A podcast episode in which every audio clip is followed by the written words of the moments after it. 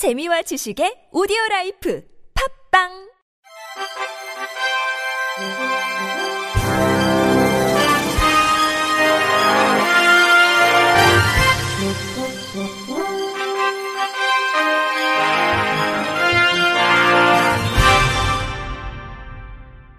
청취자 여러분 안녕하십니까? 10월 첫째 주 주간 KBIC 뉴스입니다.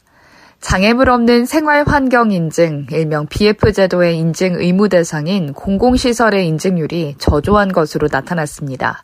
국회 보건복지위 소속 더불어민주당 남인순 의원이 복지부 국정감사 자료를 분석한 결과 최근 5년간 BF 인증을 의무적으로 받아야 하는 신축시설 1,839곳 중 실제 본인증을 취득한 시설은 634곳에 그쳐 34.47%에 불과했습니다.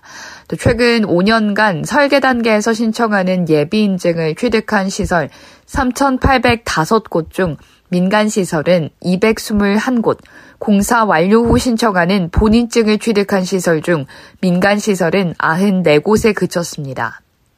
남이어는 BF 인증을 취득하려면 수백만 원대 수수료를 내고 심사를 받아야 하는데 인증 취득 사실을 홍보할 수 있는 것 이외에 유인책이 없기 때문이라고 지적하며 재정적 지원 등 인센티브 확대가 필요하다고 강조했습니다. 법정 의무교육인 장애 인식 개선 교육 미준수 기관이 35%에 달하는 것으로 나타났습니다.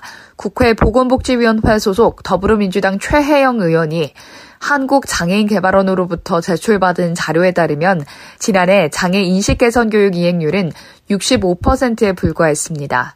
특히 국가기관은 지난해 기준 2,449곳 중 1,241곳만 교육을 진행해 절반이 교육 의무를 지키지 않았습니다. 장애 인식 개선 교육의 방법으로 원격 교육이 차지하는 비중이 지난 2016년 11.2%에서 지난해 30.8%로 약 3배 증가한 반면 집합교육은 같은 기간 88.6%에서 69.2%로 하락했습니다. 최영 의원은 기관의 편의에 따라 강사와 직접 대면하는 교육을 기피하고 인터넷이나 동영상 교육을 선호하는 경향이 늘고 있다며 장애 인식 개선 교육이 법정 의무화됨에 따라 어쩔 수 없이 들어야 하는 교육, 의례적인 교육이 되지 않도록 주의해야 할 필요가 있다고 지적했습니다. 장애 인식 개선 교육은 단순히 장애인에 대한 지식을 축적하고자 의무 교육으로 제도한 것이 아니라며 장애인에 대한 인식 개선을 통해 우리 사회의 고용, 정치, 경제 등 모든 영역에서 사회 통합의 변화가 일어나길 기대한다고 강조했습니다. 장애인 학대 의심 신고가 접수된 뒤 72시간 내 현장 조사 원칙이 지켜지는 비율이 절반도 안 되는 것으로 나타났습니다. 국회 보건복지위원회 소속 더불어민주당 김성주 의원이 보건복지부로부터 제출받아 공개한 자료에 따르면 지난해 장애인 권익옹호기관의 신고가 접수된 뒤 조사가 이뤄진 1721건 가운데 사흘 안에 현장 조사가 이뤄진 경우는 842건으로 절반에 미치지 못했습니다. 아울러 27%가 조사까지 3일에서 10일이 걸렸고 15.4%는 10일에서 30일이 걸렸으며 8.7%는 한 달이 넘겨서야 조사가 이뤄졌습니다. 은종군 중앙장애인 권익옹호기관 관장은 조사가 지연되면 증거 확보가 어려워지고 피해자가 빼돌려지거나 2차 가해가 이뤄지기도 한다며 지금 같은 상황이 이어지면 상담원 보호와 폭넓은 현장 조사 등을 위한 2인 1조 현장 조사 원칙이 지켜지기 어렵고 배를 타고 긴 시간 이동해야 하는 현장엔 더욱 신속 대응하기 어렵다고 말했습니다. 김성주 의원은 학대 발생수, 관할 면적 등을 고려한 조사 인력 추가 지원, 제도 개선에 정부가 적극 나서야 한다고 촉구했습니다. 최근 4년간 외교부 재외공간에 장애인 고용 의무 위반으로 부과된 벌금이 25억 원에 달하는 것으로 나타났습니다. 국회 외교통일위원회 소속 더불어민주당 전해철 의원이 외교부로부터 제출받은 자료에 따르면 올해 재외공간의 장애인 고용 인원은 한 명이었습니다. 2016년과 2017년은 장애인을 한 명도 고용하지 않았고 2018년에서 2020년 고용한 장애인은 매년 한 명으로 장애인 고용률은 의무 고용률 3.4%에 훨씬 못 미치는 0.07% 수준이었습니다. 외교부는 이에 대해 내전 지역이나 험지, 특수지역 제외 공간은 주재국가의 열악한 자연환경과 의료 여건, 현지 생활 여건으로 장애인 채용이 현실적으로 불가능하며 외국어 구사 능력을 갖춘 인력풀이 뒷받침되지 못하는 실정이라고 설명했습니다. 전해철 의원은 외교부는 장애인 의무 고용률 미달 문제가 반복되는 것과 관련해 납득하기 어려운 이유를 대고 있다며 문제를 개선하려는 의지 없이 부담금을 납부하는 것만으로 책임을 회피하는 것이 아닌지 우려스럽다고 말했습니다.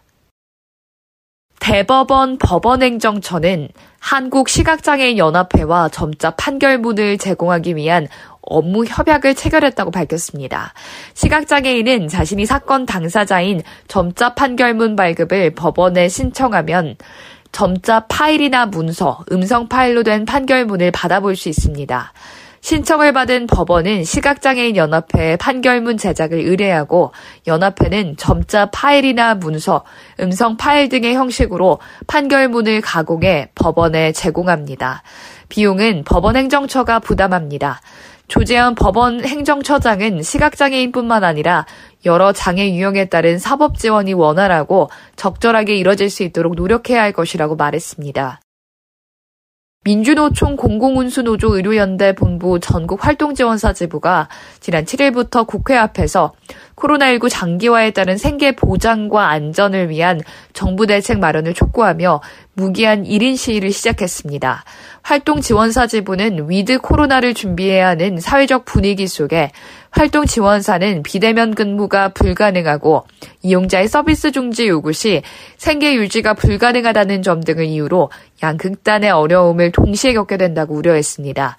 활동 지원사는 이용자가 감염 우려로 인해 서비스 중지를 요구하거나 자가 격리에 들어갈 경우 임금이 한 푼도 발생하지 않아 수시로 생계 위협에 처한다면서 공공 서비스 확대와 유급 휴업을 보장하는 것이 해결책이라고 주장했습니다. 또 장애인 활동 지원 서비스 등 재가 서비스의 국가 책임 및 공공 운영 확대를 위해 사회 서비스 원법 제정, 중앙정부 예산 책임 강화, 수가 현실화 등도 함께 요구했습니다. 현행법에는 공공기관이 일정 비율 이상 장애인을 고용하도록 규정하고 있고 이를 위반할 경우 부담금을 내도록 하고 있는데요. 하지만 교사 등 교육 공무원의 경우 장애인 채용 비율이 기준보다 턱없이 낮아 내년부터 전국 교육청이 물어야 할 돈만 수백억 원에 달하는 것으로 나타났습니다.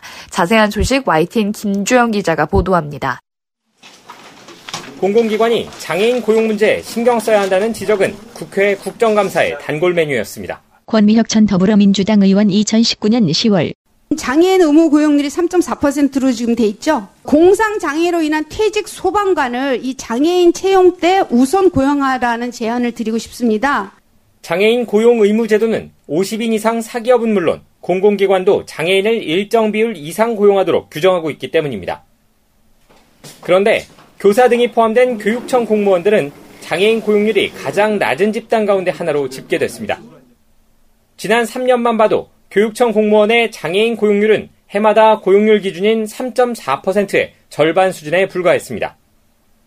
더 큰 문제는 내년부터 거액의 부담금을 내야 한다는 점입니다. 공공기관에 한해 적용되던 유예기간이 올해로 끝나기 때문입니다. 장애인 고용공단이 추산한 자료에 따르면 전국 17개 교육청이 내년에 내야 할 부담금 총액은 240억 원이 넘습니다. 지난해 전체 정부 공공기관이 낸 장애인 고용 부담금 총액의 57%에 달하는 수치입니다. 이처럼 상황이 심각하지만 교육부는 고용률을 높이기 위한 정책을 시행해도 의무 고용률 달성이 어렵다며 고충만 토로하고 있습니다. 교대나 사범대 등 교원 양성기관에 진학하는 장애인 자체가 적기 때문에 구조적 한계가 있다는 겁니다.